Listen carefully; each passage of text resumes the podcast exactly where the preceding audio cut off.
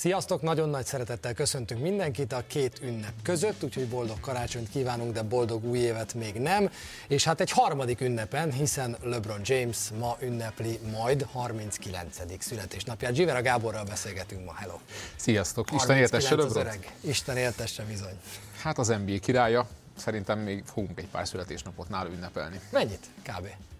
Kettőbe biztos vagyok, de legalább egy hármat mondani. És hármat, háromban is biztos vagyok, de még az ötöt se tartom lehetetlennek, ahogy, ahogy ránézek Lebronra, aki majdnem olyan formában van, mint mi. Látszik, hogy milyen mérkőzést fogunk ma közvetíteni este 11 órakor, ugyanis a Miami Heat a Utah Jazz csapatával játszik majd. Ez lesz a ma esti közvetítésünk este 11 órakor, és kihasználjuk addig itt az Eliubban, hogy így karácsony, szilveszter környékén minden mindenkinek egy picit ködös, és most ezt a ködöt, ezt megpróbáljuk megszurkálni egy picit, hiszen olyan csapatokkal fogunk foglalkozni, amelyekkel szinte soha elő fogjuk venni az NBA 5 leggyengébb csapatát, és megbeszéljük, hogy mi is történik egyáltalán velük. Ugye kétféle rossz csapat van. Az egyik, amelyiknél projektnek lehet tekinteni azt, hogy rosszak, és látszik, hogy valami elkezdődött, meg egy nagyon-nagyon lefelé tartó, igazából a lejtő alja se látszik annyira zuhanó e, mód, és kíváncsi vagyok majd, minden egyes csapatnál ötten foglalkozunk, hogy te melyiket gondolod, azt, hogy projekt vagy nem, ott az igenek és a nemek arányát azt kérlek, hogy már most mondd meg, hogy hány csapatra tudod azt mondani az NBA 5 legjobb csapata közül, hogy lehet, hogy rossz, de van benne elképzelés. Nekem négy határozott igenem van. Az nagyon sok. Igen. Az nagyon sok, az nagyon sok, de ezt majd meghallgatjuk nem sokára. Most viszont azzal kezdünk, hogy játszottunk karácsonykor, és nagyon-nagyon sokan, több mint négyezren, ha jól tudom, játszottatok velünk, és ezt nagyon köszönjük nektek. Ez azt jelenti, hogy virrasztottatok, végignéztétek az öt NBA meccset, vagy legalábbis a haverokkal szépen rotációban beosztottátok, elosztottátok a labdát, mindenkinek jutott, és így aztán mindenki tudta a válaszokat az öt mérkőzésen elhangzó öt kérdésre. A nyeremény ugye vagy egy Luka Doncic felajánlásával, Luka Doncic aláírásával, Baska felajánlásával ellátott mez, vagy egy cipő volt, és ezek közül lehetett választani. A győztes Anhalt Sándor lett, aki már ki is választotta az ő nyereményét, és a meszt választotta, úgyhogy nem tudod Baskát nyaggatni, hogy adja neked a meszt, mert az elment. Van ilyen, nem csak aláírás nélkül az a helyzet, de... Na, akkor jó. Meglepő egyébként, mert nyilván a cipő az bizonyos szempontból nagyobb érték, de tudok azonosulni a kedves győztessel. Úgyis, mint notorius mezgyűjtő. Na, gratulálunk Sándornak, aki, ha minden igaz, akkor személyesen fogja majd átvenni az ajándékát jövő héten, úgyhogy őt szeretettel várjuk. Most pedig belevágunk a hírekbe, hogy megszokhattátok három van, de most van egy extra is. Mert egy órával adásunk előtt érkezett a hír, hogy RJ Berettet és Emmanuel Quicklit a New York Knicks elcserélte Torontóba, a Raptorshoz még hozzá Anunobiért és Achuáért, valamint draft pickekért cserébe. Sok Knicks meccset láttunk mostanában, egyet-kettőt együtt is, és beszélgettünk arról, hogy ha valakik mennek, akkor Quickly, Beret köztük lehet, de előrébb van-e valamelyik csapat? Tudom, hogy csak egy órás a trade, de érzel-e valahol nyertest valamelyik oldalon? Szerintem önmagában rövid távon a Nix még nincs előrébb, itt a darab számok miatt is, de ezt a cserét ki lehet egészíteni úgy játékosokkal még itt a trade deadline előtt, hogy, hogy előre tudjon érdemben mozdulni a Nix. És a Toronto? Én azt gondolom, hogy Anunobier lehetett volna és kellett volna jobb, erősebb ellenértéket kapni. Nem feltétlenül a játékosokra gondolok, akik jöttek, hanem arra, hogy ez mondjuk hány elsőkörös draft pick legyen. Azért, amiket hallottunk itt az utolsó másfél évben velük, vele kapcsolatban a, a, a plegyka cserepiacon, ahhoz képest szerintem áron alul ment el. Biztos, hogy sok trade lesz majd még, még jó pár hét hátra van a trade deadline de rengeteg nevet dobnak be, úgyhogy majd a mai Miami Heat Utah Jazz meccsen, amely este 11-kor kezdődik, és beszélgetünk bizonyos trade plegykákról elsősorban két csapattal, de akár az egész NBA-vel kapcsolatban. Viszont most egy picit megmutatjuk, hogy hogyan lett karácsonykor még értékesebb az a Luka Doncic mez, meg az a Luka Doncic aláírás, mert valami egészen elképesztően nagyot ment. Azoknak, akik fent maradtak hajnalig, egy elég szép ajándékot tett le az asztalra Luka Doncic, aki 50 pontot szerzett a Suns elleni mérkőzésen. Ezen a meccsen 92 pontban volt benne, mondjuk azt, hogy bruttó, 82-t dobott, vagy előkészített, 50-et, 50 ő dobott, 32-nél gólpaszt adott, 10 pedig az ő lepattanójából volt egy putback, vagy egy hoki asszisztot adott, egy kanadai gólpaszt adott, és így jött össze 92 Luka Doncic pont, amiben Doncic közvetlenül benne volt.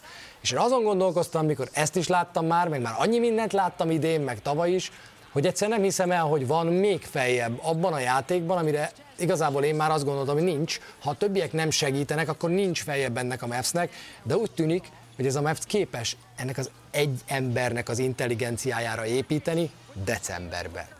Igen, itt, itt az érdekes kérdés szerintem, hogy ezzel mennyire lehet kiegyensúlyozottan előre menni, meg hát ugye milyen helyzet a rájátszással. Mert az, hogy Luka Doncic ebben a rendszerben mennyire jól néz ki, mennyire ki van maxolva, mennyire egyébként szerkezetileg illeszkednek hozzá a többiek, azzal, azzal kapcsolatban szerintem rendben van a Mavs. De az, hogy ez egy mennyire úgymond könnyen védhető vagy megfejthető csapat egy esetleges playoff párharcban, azzal szerintem hiába most ugye Irving nincs, vagy nem volt egy ideje, de összességében nem biztos, hogy előrébb van a Mavs, mint két-három évvel ezelőtt. Hát Luka Doncic 2022-ben is elképesztő volt már, és akkor azért messzire vitte a csapatot, a rájátszásban is. El tudod-e azt képzelni, hogyha különösebb változtatás nem történik ebben a Mavs keretben. És nagyobb Doncsics és a most ott lévőkkel megy ez a Dallas Mavericks, akár pár éven belül ebben benne lehet egy bajnoki cím is. Azért nem, mert a konkurencia az, az, az sok mindenben erős, de abban is nagyon erős, hogy az edzői stratégiák, a csapatok hányféleképpen tudnak nyerni című versenyben előrébb tartanak, mint a Mavs, és ezért van szerintem nagyon behatárolva az, amiben ők egyébként jók. Tehát én azt gondolom, ez egy olyan csapat, ami mondjuk akár playoff párharcot is nyerhet egyet bárki ellen, de ugyanakkor bárki ellen ki is kaphat. Mi az, amire épül ennek a Mavsnek a játéka? Mert amikor az ember nézi a Luka Doncsicsal felálló Mavs-et, akkor azt látja, hogy itt laikus szemmel minden, minden Luka Doncsics játék intelligenciáján, de tényleg. Tehát, hogy amikor ő meglátja, hogy jön a zárás, vagy jön a duplázás, akkor megy a passz, vagy akkor még mindig tud várni, és még mindig csalogat, és még mindig hívogat, és még mindig vár... történik-e bármi ebben a Mavs-ben, ami nem azzal indul, hogy Luka, figyelj. Igazából nem, tehát ezt, ezt nagyon egyszerűen megmondhatjuk, és ugye Baska szokta nagyon szok, sokszor kiemelni, hogy mitől lehetne házon belül jobb ettől a Mavs, és ugye azt szokott elhangozni, hogy ha irving lenne valami nagyon speciális kémia, ami egyelőre azért amit egyelőre nem láttunk.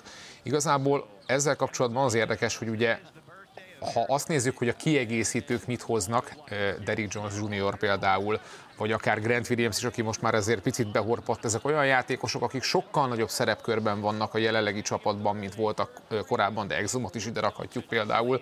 Úgyhogy nagyon nehéz azt mondani, hogy ebben a csapatban még itt szezon közben, hogyha nem nyúlnak hozzá kerethez, akkor, akkor van feljebb. Doncsicsnál is ez lehet, hogy lesz még olyan mérkőzés a szezonban, ahol még több pontban benne lesz, de összességében utána meg ugye jön a józanodás, mint itt is jött a következő mérkőzésen, ott is 39 pont, remek mezőny teljesítmény és egy kellemetlen vereség. Igen, azért a Mavsnek elkezdett eh, kiegyenlítődni az az elején nagyon-nagyon jó mérlege, és a Mavs elkezdett visszaesni a nyugati tabellán, de azért karácsonykor az, amit a Suns ellen műveltek, meg amit Doncsics művelt a Suns ellen, az egyszerűen zseniális volt, és ha van csapat, amely viszont eh, esélyesnek tűnt a szezon előtt, számomra mindenképpen, de azóta egyetlen egy másodpercig sem tudták alátámasztani a pályán azt, hogy ez egy bajnok esélyes csapat lehet valóban, az a Phoenix Suns és az elmúlt egy hétben másról se lehet olvasni, mint hogy egy, Kevin Durant elkezd állítólag már hisztériázni, hogy ez így aztán rohadtul nem lesz jó gyerekek, hogy semmi segítséget nem kapunk. Bradley Billnek a negyedik sérülése most éppen játszik, de, de megint azt látjuk, hogy folyamatosan sérült, és hogy Devin Booker leszalad a karácsonyi mérkőzés végén, a másik folyosóra, nem ahol a csapat öltözője van, és a tulajdonos rohan utána. Túl sok történet egy hétre arról, hogy mennyire feszült ez a Phoenix Suns. Igazából Isbia kicsit az új Mark Cuban. Tehát ő, volt, ő volt az, aki nagyjából, amikor megérkezett a Dallas Maverickshez még a 90-es évek végén, és átvette a csapatot, akkor ő volt az első olyan tulajdonos ott nagyon sok éven, kereszt, nagyon sok éven keresztül, sok év után, aki ugye ennyire beleszólt a csapatba, és ennyire szakmai döntésekbe, és ennyire sok mindent próbált az első években is, sokszor keverte a kártyákat. Igazából az a baj, hogy nem tudjuk megítélni még ezt a Phoenix Suns-t, mert ugye a első közös győztes meccs 24 olyan perc volt, amit közösen a három sztárjátékos a pályán töltött, és azért ide tenném mondjuk Nurkicsot is, aki személyes problémák miatt hiányozgatott az utóbbi időszakban. Tehát, hogy itt az első 6-7 játékosnak egészségesnek kell lennie, és nagyon sok percet kell játszani egy adott mérkőzésen ahhoz, hogy meg tudjuk ítélni a Phoenix Suns-t, ez pedig ugye nem nagyon történik meg de amikor egy Kevin Durant tapasztalatával bíró, bajnoki tapasztalattal bíró játékos elkezd decemberben hisztériázni, hogy gyerekek, itt itt, nagyon nagy baj lesz, akkor azért, akkor azért ezek a repedések egy picit mélyebbnek tűnnek. Abszolút, és hogyha ugye van olyan tulajdonos, aki erre figyelhet is és reagált is, akkor az abszolút isbia. Csak az a probléma, hogy ezeknél a trédeknél ugye annyi hogy mondjam, értéket vagy jövőbeli értéket feladtak, amivel nehéz úgy változtatni, pláne amikor mondjuk Bill szinte az egész szezonban sérült, hogy mondjuk olyan csere történjen most, ami tényleg azonnal az ő eredményességükre pozitív hatással van.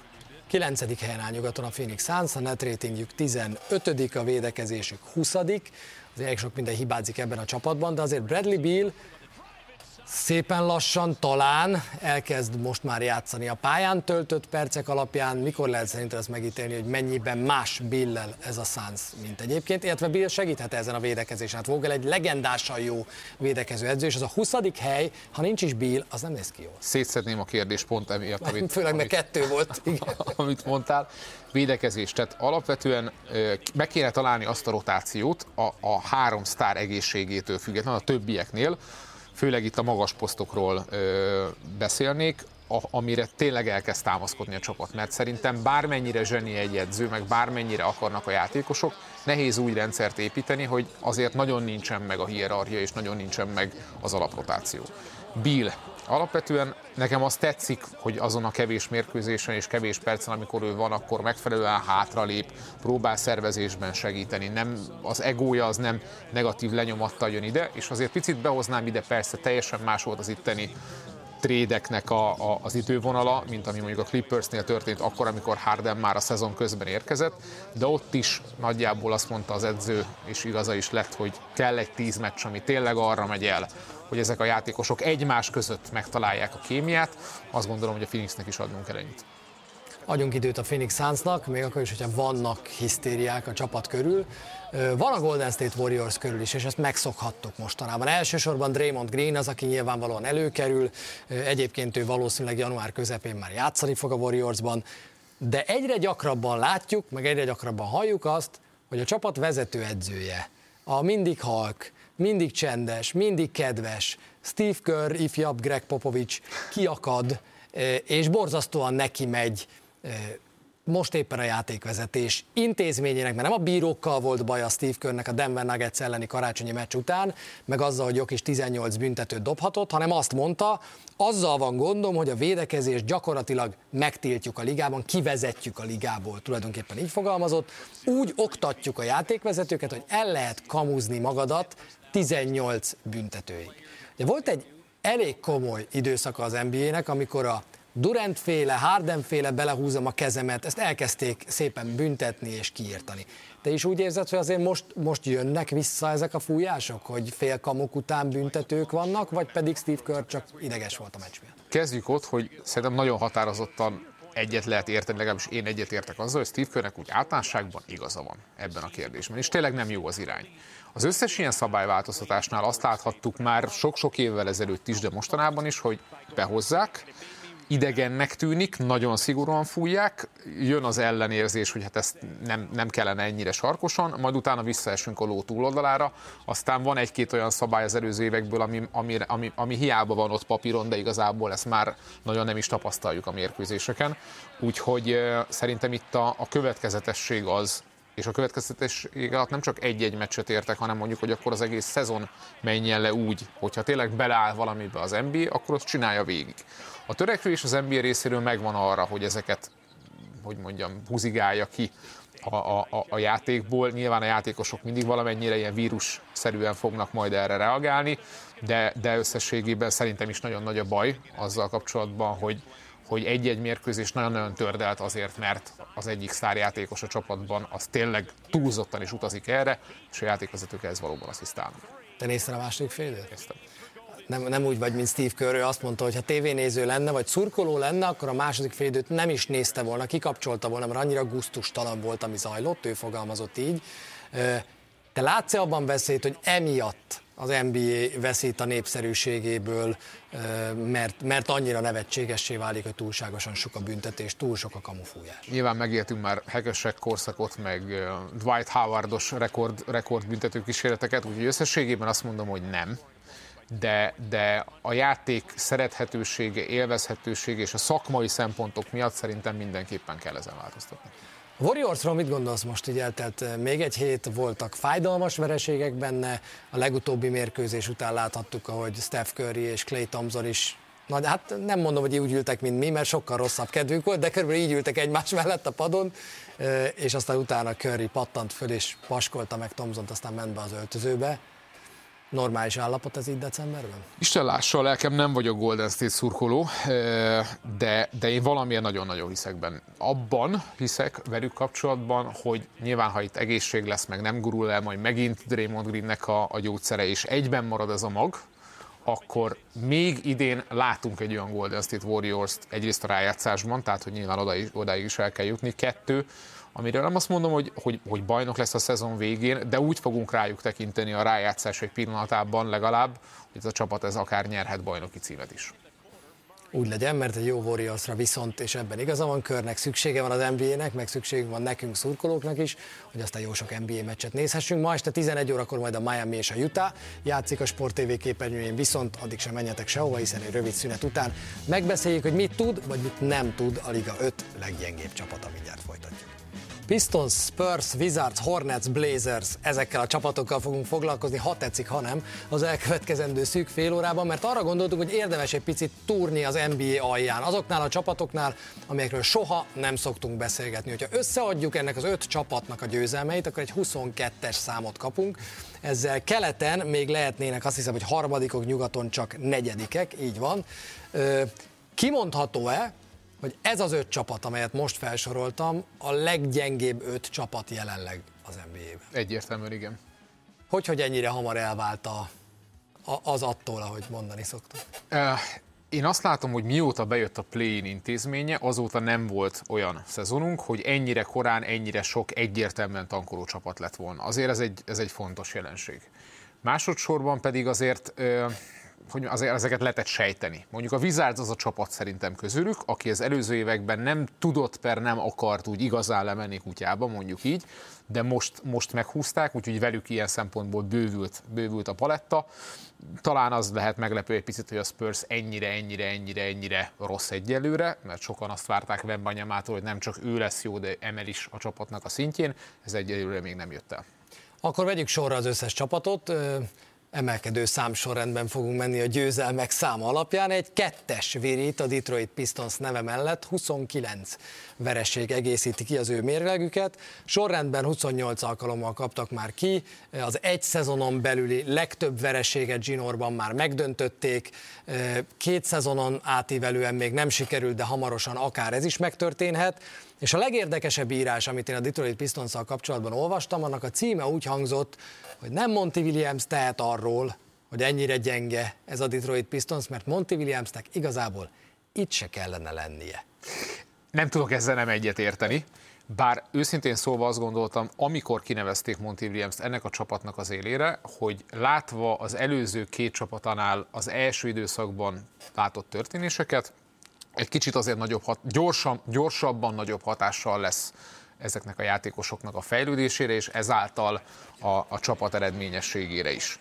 A, nyilván mindenki szétszedi a Detroitot, teljesen jogosan, hiszen most nagyon-nagyon-nagyon rosszak, de szerintem ők tipikus példái annak, mert hogyha azt mondja neked valaki, hogy van egy nagyon fiatal, ö, bocsánat, egy nagyon rossz csapat, de van szerintem négy és fél, négy plusz egy olyan saját draftolt fiatal játékosa a csapatnak, aki akár lehet egy komolyabb minimum rájátszás, de inkább ott a Dark Horse bajnok esélyesek között lévő csapatnál is fontos rotációs játékos, akkor arra azt mondod, hogy van jövője a csapatnak, vagy nincs. Mert szerintem van négy ilyen játékos. Akkor, akkor én arra azt mondom, hogy oké, okay, de hol jön el az a határ, amire azt kell tudnod mondani, hogy négy és fél ilyen draftolt játékos, az mondjuk kettő plusz szezon alatt tud összejönni egy csapatnál, vegyünk egy másik agyon draftoló csapatot, az OKC-t, egy idő után azért annak el kell kezdenie látszódni, hogy oké, okay, ebből lehet valami. Tehát ha ezt mondod,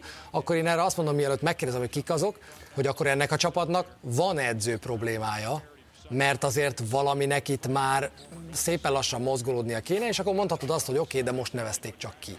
Szerintem ennyire rövid távon inkább nekem, most bocsánat, hogy ezt mondom, nagyon sporttal ellentétes ez, de valahol szimpatikus az, hogy tudnak és mernek ennyire rosszak lenni, ami szerintem abban rejlik, hogy mitől diszfunkcionális maga a csapat. Lehet arról is vitatkozni, és lehet arról is beszélni, és kell is arról beszélni, hogy mondjuk ebből a négy emberből szerintem kettő jelenleg nem jól per nem eleget van Most használva. Már őket.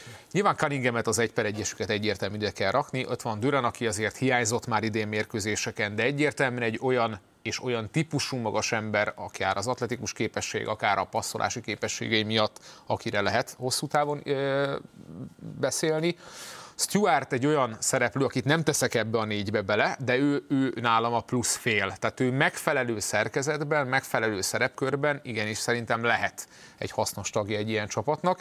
És akkor jön a két nagy kérdőjel, az egyik az az, az Ivy, aki került a kezdőből úgy, hogy előtte egyébként egy másik edzőnél elég szépen volt építgetve, tehát ő az egyik, egyik nagy kérdőjel, hogy vele, illetve az ő és az edző viszonyával mi lesz. A másik pedig az a Thomson, aki saját draftolt játékos, idei 1 per 5 elkezdte a szezon, de ne felejtjük el, hogy úgy, hogy nem volt Bogdanovics, aki nem ugyanaz a játékos, nem ugyanaz a poszt, de mégis nagyon érintette a percét és a szerepkörét, és fantasztikusan nézett ki az elején, védekezésben elsősorban, de, de sok oldalúságban is. És mióta ő megsérült, és mióta visszajött Bogdanovics is és ő is, azóta nem kap elég percet, nem használják megfelelő módon, és szerintem inkább ezekkel van probléma elsősorban, mint önmagában a csapat eredményességével. Az viszont, amit most mondasz, hogy oké, okay, van egy nagyon tehetséges fiatal játékos, akinek igazából játékidő kéne. Idehozták Monty Williams, nyilván nem azzal a szándék, hogy Bogdanovicsból hozza ki a maximumot, ez azt feltételező, hogy Bogdanovics viszont azok között van, akik menni fognak abban a pillanatban, hogy egy kérő érkezik, mert mi a, miért játszana egyébként. Na, itt nyeret értelmet a dolog. Tehát, hogyha nem tudom, két-három héten belül, de akár a deadline előttig történik egy olyan csere, ami vel ők kapnak olyan értéket, per ezek a játékosok ugye még inkább helyükre tudnak kerülni, akkor már is más perspektívába kerül az egész. Úgyhogy a Detroit Pistons egyelőre rossz, valószínűleg az is marad. Bogdanovics jó számai nem azt jelentik, hogy a Pistons jobb lesz, hanem azt, hogy valószínűleg őt cserélni szeretnék, és azt mondják, hogy a Detroit Pistons az a csapat, amelyik miatt nem beszélünk eleget arról, hogy egyébként mennyire rossz a San Antonio Spurs és mennyire rossz a Washington Wizards, és még mennyire rossz egy-két csapat az NBA-ben, mert tényleg emiatt a hosszú sorozat miatt a Pistons neve minden egyes nap előkerül akkor, amikor játszanak. De most azt kérlek, hogy tedd meg a lehetetlent. Tegyük félre Vembanyámát egy másodpercre. Mi történik a Spurs keretében Vembanyáma kivételével? A keretében, vagy a csapattal? Kellett a csapattal, Aha. mert kellett, hogy valami történjen, hiszen Vembanyáma nem volt biztos. Tehát az elmúlt persze, pár évben persze. azért itt ment a munka. Összességében szerintem a keretnek a lecsupaszítása ahhoz, hogy ők tudjanak rosszak lenni, az, az jó, az a része a tankolásnak az primán végbe ment. Azt is láthatjuk, hogy a csapat az úgy van játszatva, per, per minden úgy történik náluk, hogy ez még egy tovább lévő folyamat, tehát egyértelmű cél még a magas draft pick vagy draft pickek begyűjtése. Szerintem ez stratégiailag egy jó döntés összességében azért, mert nem hinném, hogy ahol Greg Popovics az edző, meg van egy Wembanyama nevű tehetség, akik már, már ott vannak, és még papíron évekig ott lehetnek ebbe a csapatba, ott amiatt kéne aggódni, mint a Detroitnál, hogy a nagyon rossz kultúrából, a vesztes kultúrából majd egy ponton ne lehessen győztes kultúrát csinálni, amikor már ehhez lesz egy mag, lesz egy keret. Az történik egyébként, hogy van négy-öt olyan játékos még, akikre én nem mondanám rá egyértelműen, vagy nem annyira mondanám rá egyértelmű, mint a Detroitnál, hogy lehetnek évek múlva egy ilyen csapatnak a, a magja, de most kiderülhet, hogy közülük melyik az a kettő-három, akit érdemes megtartani, és melyik az az egy-kettő-három, akiket esetleg értéké kell, vagy lehet tenni. Ehhez a megfelelő játékidő biztosításra szerepkör megtörténik, Igazából náluk szezonon köz, szezon közben egy érdekes szerkezeti változtatás történt, az az, hogy Wembanyama az elején mondjuk úgy, hogy ilyen négyes-szerű dolgot játszott, azóta pedig ő a, a védekezésnek inkább a közepe, és nem hogy a percei többségét azt nem egy másik klasszikus magas emberrel, hanem ő, mint ötös játékos tölti a pályán. Azt gondolom, hogy ha nagyon eredményes akarna, vagy le akart volna lenni ez a Spurs, akkor Popovics valószínűleg ezt már az elején meghúzza, tehát, tehát így kezdődik a szezon. Ez is nyilván a kísérletezést támasztja alá minden szempontból, de, de már csak azért is egy jó döntés szerintem a, további tankolás náluk, mert így lehet Vembanyamát fejleszteni úgy támadó oldalon is, hogy, hogy mondjam, a normálisnál is nagyobb szabadsága legyen a pályán. Tehát, hogy az, hogy egy ekkora játékos, az oké, hogy ő mennyire ügyes és tehetséges, de hogy mennyi és milyen labdás megoldása legyen, milyen középtávolikat, triplákat tudjon elvállalni, azt nyugodtan meg lehet tenni mindenféle nyomás nélkül, úgyhogy ahogy a Detroitnál, én náluk is azt mondom, hogy egyelőre zseni ilyen szempontból a munka. Tehát ezt is projektnek értékeled. Mondjuk itt egyértelmű, hogy van egy Vembanyám, amiatt ennek projektnek kell lennie. 31 mérkőzésből 5 nyert meg a San Antonio Spurs. Még egy szerkezeti finomság azért van ebben a Spursben, meg egy érdekesség. Az érdekesség az, hogy azért Popovics keze már a vészféken van, mert miután megverte a csapat a Portlandet, majd kikapott a Blazers-től, a második mérkőzés után azt borított, és a sajtó nyilvánosság előtt, amit ő nagyon ritkán tesz, meg azt mondta, hogy na most itt akkor vagy elgondolkozik pár játékos azon, hogy ez az NBA, és itt nem lehet 20 percen keresztül védekezni, előtte meg utána nem. Itt, ha nem csinálod 48 percen keresztül jól a dolgodat, ki fogsz kapni, és hogyha ha ők nem emberelik meg magukat, akkor én leszek kénytelen bizonyos változtatásokat eszközölni a csapaton. Célzott is, azt hiszem én elsősorban Keldon Johnsonra és a többiekre, hogy most már neki azért van elég tapasztalata ahhoz, hogy megszokja az új embereket, meg ezt az új rendszert, amiben játszik a Spurs. De Sohan irányítóként történő játszatása, és erről Vessel is beszélt most, hogy ez továbbra is terv a Spursnél. Ez szerinted mennyire dübörög ez a projekt? Nehéz eldönteni, hogy Sohan azért játszik-e egyesként, vagy játszik egyesként is, mert egész egyszerűen annyira limitált még támadó oldalon, hogy nagyon nehéz máshova úgy betenni sok perccel, hogy tudjon. Tehát ez is inkább az ő fejlődéséért van, mint azért, mert a csapat kifejezetten így lenne jó. Megjegyzem, hogy hosszú távú perspektíva ebben van, mert hogyha, és hol máshol, hogyha nem egy Popovicsnál válhatna magas szintű egyes poszton használt játékossá, akkor nyilván egy olyan szerkezetet el lehetne érni támadásban, védekezésben, amit lehet, hogy még soha nem láttunk az NBA-ben, hogyha ez így, ez így hosszú távon is megvalósul, de me, tehát nagyon kevés olyan kivétel van, ahol megérkezik a ligába akár egy szuper tehetséges, valóban egyes posztos játékos, szinte mindig az elején azzal kezdődik, hogy nagyon-nagyon rossz azzal a játékossal a csapat, még hogyha annak a játékosnak a számai jók is. Szóhán pedig még ebből a szempontból is egy hát nem extra tehetség, azért bárhonnan is nézzük. Nyilván nagyon jó karakter, meg egy jó, jó védőpotenciálú játékos, de, de ez is inkább a tankonak szól. Az a vicces, hogy azt mondtad, hogy, hogy hosszú távon lehet Szóhemből irányító, nyilván egy hosszú távú projekt Vembanyama is, Greg Popovics meg nyáron írt alá egy hosszú távú szerződést 5 évre a San Antonio spurs -el. El tudod képzelni, hogy ezt ő ki is tölti? El, el tudni, el tudom képzelni. Ö, nagyon nehéz kérdés. Tehát ezután a pont után már nagyon nehéz kérdés, hogy mire mondjuk azt, hogy az, az egy jó befejezés Greg Popovicsnak, mint vezetőedző. Hogy mondjam, lelkesedését, meg frissességét tekintve abszolút, abszolút hozhatja ezt. És én azt gondolom, hogy lehet egyébként négy éven belül akár ennek az. Tehát az NBA ez egy olyan platform, ahol történhet annyi akár belső fejlődés is, meg külső változás is, pláne, hogyha itt van megint egy, egy komoly tehetség, majd még jövőre, aki jön a drafton, hogy lehessen belőle egy bajnoki menetelés. Masszívan egy személy győzelme van a Washington Wizardsnak is, ami legutóbb ugyan nyert, de ezzel is beragadnak a hat győzelmes csapatok köré, illetve hát ők a hat győzelmes csapat a ligában. Kicsit olyan ez a csapat, számomra, mint hogyha lenne az NBA-ben egy ilyen egy streetball csapat, akiket úgy beengedtek, és hogy azoknak a játékosoknak, Jordan Poole, Kyle Kuzma, akiknél, akiknek komoly csapatnál eszébe nem jutna senkinek, hogy annyit odaadják a labdát, mint ebben a csapatban. Ebben a csapatban azt mondják nekik, tessék, itt van, szaladjatok, rohanjatok, élvezétek, csináljátok. Ilyen streetball csapat, utánpótlás csapat, nem, nem is tudom, de egy egészen furcsa hangulata van ennek a vizárznak. Abszolút, és hogyha már beszéltünk folyamatokról, meg hogy mi történt a Pistonsnál, meg mi történt a, a Spursnél, akkor igazából mostan a nulladik lépésnél a Washington, tehát ez a lecsupaszításnak a lépése. És én azért mondtam az öt csapatból rájuk egyelőre nemet, vagy nem tudtam rájuk igent mondani, mert itt én még nem látom azt a tehetséget, vagy azokat a tehetségeket, akiket kifejezetten fel lehetne húzni majd egy későbbi győztes csapatnak oda az elejére.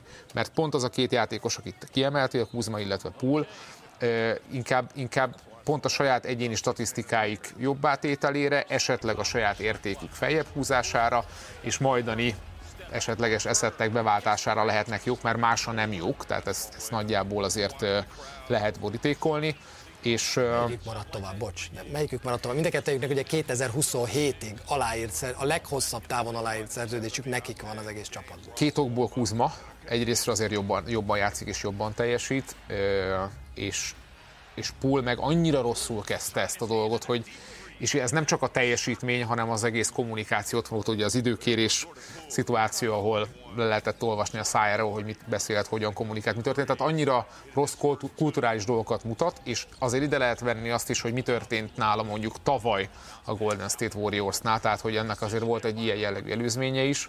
Ő, ő sokkal inkább árértékben rossz játékosnak tűnik most ebben a pillanatban, mint Kuzma. El tudod-e képzelni, hogy ez a Washington Wizards lesz a szezon végén a Detroit tehát, hogy a Spurs megelőzi őket, és a detroit a párban ők lesznek ott a, a legvégén. El tudom képzelni, és azért speciális ez az egész ötös versenyfutás, amiről beszéltünk, mert általában, ha vannak is ilyen rossz csapatok, azok nem a szezon elején szoktak ennyire rosszak lenni, hanem a szezon második felében, utolsó harmadában. És lehet, hogy lesz közülük olyan, hogyha már, mivel, mivel tudjuk, hogy mik a, a a draftra vonatkozó szabályok, tehát hogy az utolsó háromnak ugyanannyi esélye van, ott már lehet, hogy annyira le lesz szakadva majd három csapat, hogy meg, megindulás lesz valamilyen szinten majd a győzelmek útján. Ennyit a Wizardsról. Eddig könnyű volt Charlotte-ban mindent Michael Jordanre fogni, és még talán még mindig lehet, de azért már egyre nehezebb lesz, ahogy vegyünk majd előre. A Charlotte 7 győzelemmel áll kelet 13. helyén. Senki nem várt, és senki nem nagyon kap tőlük ö, semmit idén, azt gondolom, de ez számomra ez az első csapat, amelyiknél az aggodalom hangja az egyértelműen előkerül, mert a Detroit Pistons tele fiatallal bármere mozdulhatnak Spurs, Vembanyama, mi bajod lehetne? Washington Wizards, ahogy mondtad, még nem tartott, hogy egyáltalán bármit építsen, de itt egy komoly elkötelezés van Charlotte-ban, amellett, hogy bolra építünk, ugye megérkezett Miller, ő is rá is szeretnének építeni, és amikor Boy játszik, akkor az, az, az, az mint, egy, mint egy szimfonikus zenekar az olyan az én szememnek, ha játszik. Na hát ez az, hogy gyakorlatilag beszéltünk a Dallasról, itt kicsiben olyan a helyzet, mint hogyha a Dallasból kivennéd Luka Doncsicsot. Tehát, hogy ők valóban rosszak, és biztos, hogy rosszak is lesznek, bármi is történik, amíg nincsen ból, de mivel ból már jó pár hete nincsen, és még nem holnap fog visszatérni, ezért ezért igazából más perspektívába kell tenni az ő rossz teljesítményüket, mint a már elhangzott csapatokét, és bennük van egyértelmű potenciál arra, hogyha nem is rájátszásba jutnak, de mondjuk elcsípjék a, a, az egyik plénes helyet, tehát hogy szerintem bennük akkora robbanási lehetőség van még itt szezon közben is, és nem beszélek a többi sérültről, mert azért ott több olyan sérült van, aki általában sérült is nem annyira ö, egészséges, de hogyha van ő, van Bridges, akkor szerintem fel lehet erre a csapatra még egy jóval jobb mérleget is húzni, és azért mondok rájuk is igent, bár itt ugye maga Bridges a nagy kérdőjel, hogy ilyen múltal, ilyenennel visszajönni a ligába, ugye qualifying offerrel e, tért vissza a csapathoz, tehát hogy, hogy mi lesz az ő hozzáállásuk majd, Bridges hozzáállása mi lesz ebben a szituációban, de ha van ból, van Bridges, akkor itt van két olyan ö, komoly játékos, komoly alapja ennek a csapatnak, amire pár éven belül fel lehet húzni legalább egy rájátszás gárdát. Mi a helyzet Rozsírral, aki most ugye szintén alapember ennek a csapatnak, de már sóhajtozol a hogy kérdést tennék fel, akkor mi a helyzet? Szerintem Rózsír egy, egy, egy, egy azért jelentős fokkal ilyen tekintetben jobb játékos, pláne árértékarányban jobb játékos, mint mondjuk Pool.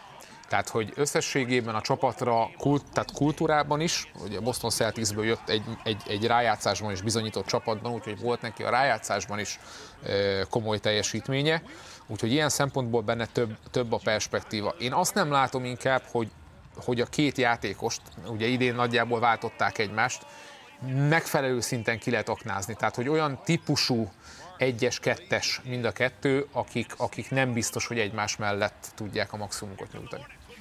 Ennek a csapatnak a védekezése a leggyengébb az egész ligában, 30 Steve Clifford pedig érdekes módon visszakerült a csapathoz, a második korszakát tölti már a csapatnál. Ő lesz az, aki szerinted itt épít?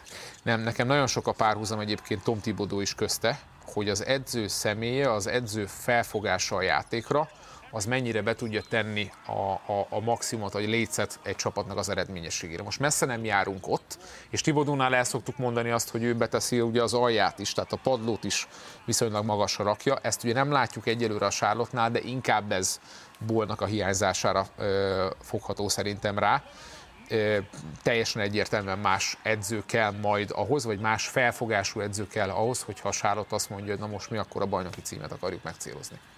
Amikor Ból játszik, akkor te milyen játékos látsz benne? Mert én azt látom, hogy egy páratlan. Já, tehát nem nagyon van még egy ilyen az NBA-ben, amit ő tud, azt nem nagyon tudja senki, ilyen magas szinten sem, de az, hogy egy ilyen hihetetlen atletikus játékosnak a mezőny százaléka 50 alatt legyen, az, az viszont nonsens, az egyszer, az egyszer nem fér bele. Istinek a Jason williams hasonlatát értem per értettem valameddig. Szerintem ezt a, ezt a szintet már elhagyta pozitív értelemben, és egy sokkal magasabb potenciálú és magasabb padlójú játékosról beszélünk.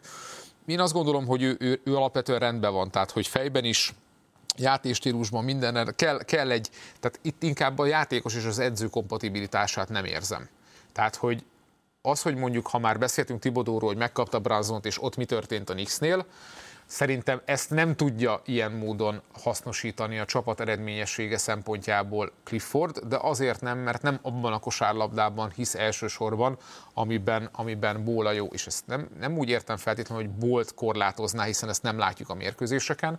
Itt Ból és a csapat többi részének a, a támadásbeli összerakottságát. Mondtad a védekezést, nyilván itt is szerintem azt kell kiemelni, hogy annyi féle ötössel állt már fel ez a gárda ebben a szezonban, és annyi hiányzás volt, hogy egy alapból is gyenge csapatnál nagyon nehéz normális védekezést összerakni addig, amíg nincs, nincs egy alaprotáció kiesett a center is, ott, ott is azt történik, hogy nincsen lepattanó, úgyhogy nagyon nehéz a hornets bármit kezdeni. Kvantumugrás következik, mert hogyha a Detroithoz hasonlítjuk, akkor a Portland négy és félszer annyi meccset nyert, kilenc mérkőzést nyert már a Trailblazers ebben a szezonban. Legutóbb a spurs volt egy ütésváltásuk, amiről beszéltünk, egy-egyen jöttek ki belőle.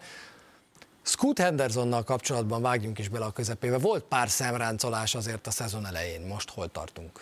Hát majdnem 27%-os triplázásnál, úgyhogy nyilván ez a 8%-nál sokkal jobb, de viccet félretéve, vagy a lényeget inkább kiemelve, a, volt egy kisebb sérülése, visszatért a pályára, azóta azért nagyon pozitív tendencia, amit mutat. Nyilván ő mondja, hogy még mindig az év újonca cím a, a, az ő célja, ez nem reális, főleg a konkurencia, tehát nem csak a saját teljesítmény a konkurencia miatt sem, de összességében szerintem ő lehet az a játékos, amit belelátunk, beleláttunk a draftolása előtt. Szerintem ő majd egy olyan játékos lesz 5-6 év múlva, pláne hogyha jön további G-League, több hasonló szituációban a G-League-et választó játékos, hogy nem vagyok benne meggyőződve, hogy a G-League az a fejlesztő közeg akár egy évre, két évre, amivel, amivel tényleg azt az időszakot jól meg lehet fel lehet építeni. Szerintem nála is ez az első számú probléma, de szerintem fizikumban, karakterben teljesen, teljesen rendben van.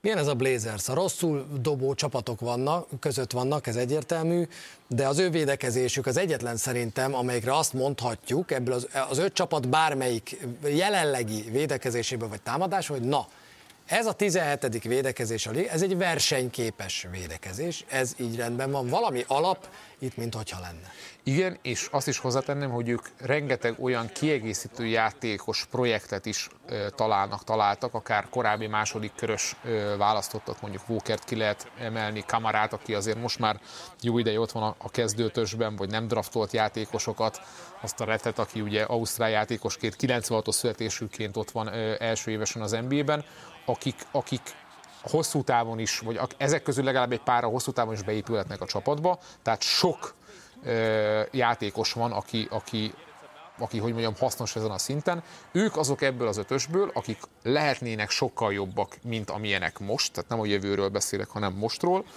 Ö, és hát itt nekem, nekem Aiton továbbra is a, a, az elefánt a szobában, mert, mert tőle mit vártunk? Azt vártuk, hogy eljön egy ilyen csapatba, tényleg dominaton lesz, és brutális pont lepattanó számokat, meg akár blokk számokat fog hozni. Ez kiegyensúlyozottan nincs meg, bár ugye volt 24 lepattanós mérkőzése is, de hogy összességében nem tudja a kiegyensúlyozottságot hozni, ez ugye az egészségére is igaz. Másodszorban pedig szerintem az a tézis kezd el bebizonyosulni, hogy hogy az Aiton típusú játékosokat, ha te kihasználod a pályán, azzal már a mai NBA-ben nehéz kifejezetten nyerni. És arra gondolok, hogy ha ő játékszervezésben per kintidobásban nem emeli a játék a szintjét, akkor egész egyszerűen nem fogja tudni befutni azt a pályát, amit egy 1 per 1-es centernek kell tudni. 13 pont 10 lepattanó ez az átlaga Aitonnak ebben a szezonban, de ami szerintem sokkolhat bárkit, aki mondjuk a szezon elején hallott utoljára a Portlandről, amikor arról beszélt neki, hogy jön Dominaton, a legrosszabb beceném, amit egy Aiton karakterű játékosnak lehet adni, milyen jó, hogy magának adta, hogy a hatodik legtöbb rádobás per mérkőzés a csapatban, a hatodik legtöbb érkezik DeAndre Aytontól. Szerintem így egészséges alapvetően egy olyan csapat, aminek egy Ayton típusú centere van a mai kosárlabdában, tehát ezt inkább hogy mondjam, üdvözlöm a, a, a, a csapat és Chelsea Billups részéről. Nem beszéltünk most ugye Billupsról annyira sokat, mint a többi edzőről, de azért ő volt már egy olyan időszakban ennek a Portlandnek a vezetőedzője, ahol azért magasabb célok voltak, és ott nem feltétlenül derült ki róla az, hogy ő lehet az az edző, aki karakterben, meg nyilván játékos múltban mindenképpen, de szerintem ő itt, itt inkább ő a legnagyobb kérdőjel, majd a hosszabb távú jövőre nézve.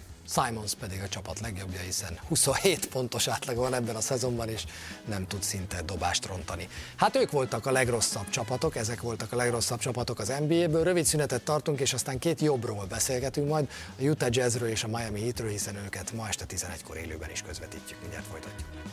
Ma esti mérkőzésünk a Miami Heat Utah Jazz összecsapás lesz majd, 23 órától közvetítjük azt. Két csapat, amelyek közül az egyiknek komoly reményei vannak, meg komoly elvárásai vannak erre a szezonra, de mi a helyzet a Utah Jazz-zel, amelyik 13-19-el áll, Hardy csapata egy picit oda beragadt valahova oda a senki földje környékére.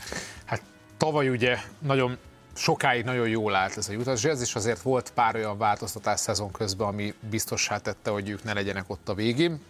Azt gondolom, hogy azért ők is egy olyan csapat, ahol 98%-os biztonsággal megmondhatjuk, hogy legalább egy, de inkább kettő-három jelenleg húzó embernek számító játékos nem itt fogja befejezni a szezont. Az pozitív a mai mérkőzésenkkel kapcsolatban mindenképpen, hogy a Jutánál legalábbis azért mostanában felépülgettek a, a korábban sérült és hiányzó vezérek, illetve ugye volt egy hármas győzelmi sorozatuk, bár igaz a tankcsapatok otthonában. Úgyhogy összességében szerintem, ha már valamikor látjuk itt a Sport TV képernyőin a Utah Jazz csapatát, akkor legalább most úgy nagyjából teljes fegyverzetben fogjuk őket látni. Ebben a pillanatban senki nincs a sérült listájukon, hogy mi lesz a Miami hittel ebből a szempontból, az már egy másik kérdés. Pillanatra még maradjunk a jazznél, mert sok átigazolási hír velük kapcsolatban is, meg plegyka. Engem egy háborít fel, mint San Antonio Spurs Druckert egyébként, de akkor is. Lauri Markkanen neve is előkerül ezekben a trade plegykákban. Annak a Lauri Markkanennek a neve, aki biztos sokan emlékeznek, főleg akik jazzrookerek, hogy volt egy Gordon Hayward szezon 16-17-ben, amire mindenki úgy emlékszik, hogy az volt a Stockton Melon óta látott legutah jazzebb szezon egy játékostól. Az igen, az tökös Utah Jazz volt. Lauri Markkanen azóta a legjobb szezont futotta szerintem tavaly minden jazzjátékos közül, és mégis szóba kerül az, hogy őt elcserélnék. Nem lesz ez a részvény már magasabban, ezt mindannyian tudjuk, de ez azt jelenti, hogy el kell cserélni? Két dolog van. Szerintem nem elsősorban ezt jelenti, hanem azt jelenti, hogy hogy ha már lerabolható csapat ilyen szempontból jelenre nézve Utah Jazz, akkor Lauri Markkanen jó pár olyan bajnok esélyes tehet tényleg legit bajnok esélyesé vagy bajnokká, ahová egyébként ő játékstílusban, posztban, tapasztalatban mindenhova beillik, és lehet erre jó partner egy uta. Inkább innen fúj a szél szerintem, mint hogy... udvarlás van. Így van, így van, így van, így van. Beszélgettünk itt szünetben például, hogy mi lesz most a Torontóban Sziakámmal. Nem akarom azt mondani, hogy melyik jobb vagy rosszabb játékos, de szerintem Markanen az, aki rövid távon lehet egy, egy, egy nagyon jó csapatnak is nagyon fontos játékosa, és az a, az a plusz darab. Uh, inkább azt mondom, hogy egyébként szerintem nem fog megtörténni abban a szezonban, hogy őt eltrédeljék, mert ezek közül a játékosok közül ő lehet az, aki első, de inkább azt mondom rá is, hogy második opcióként tényleg a jövő Utah Jazzében, egy bajnok esélyes Utah Jazzben is lehet egy nagyon komoly vezér.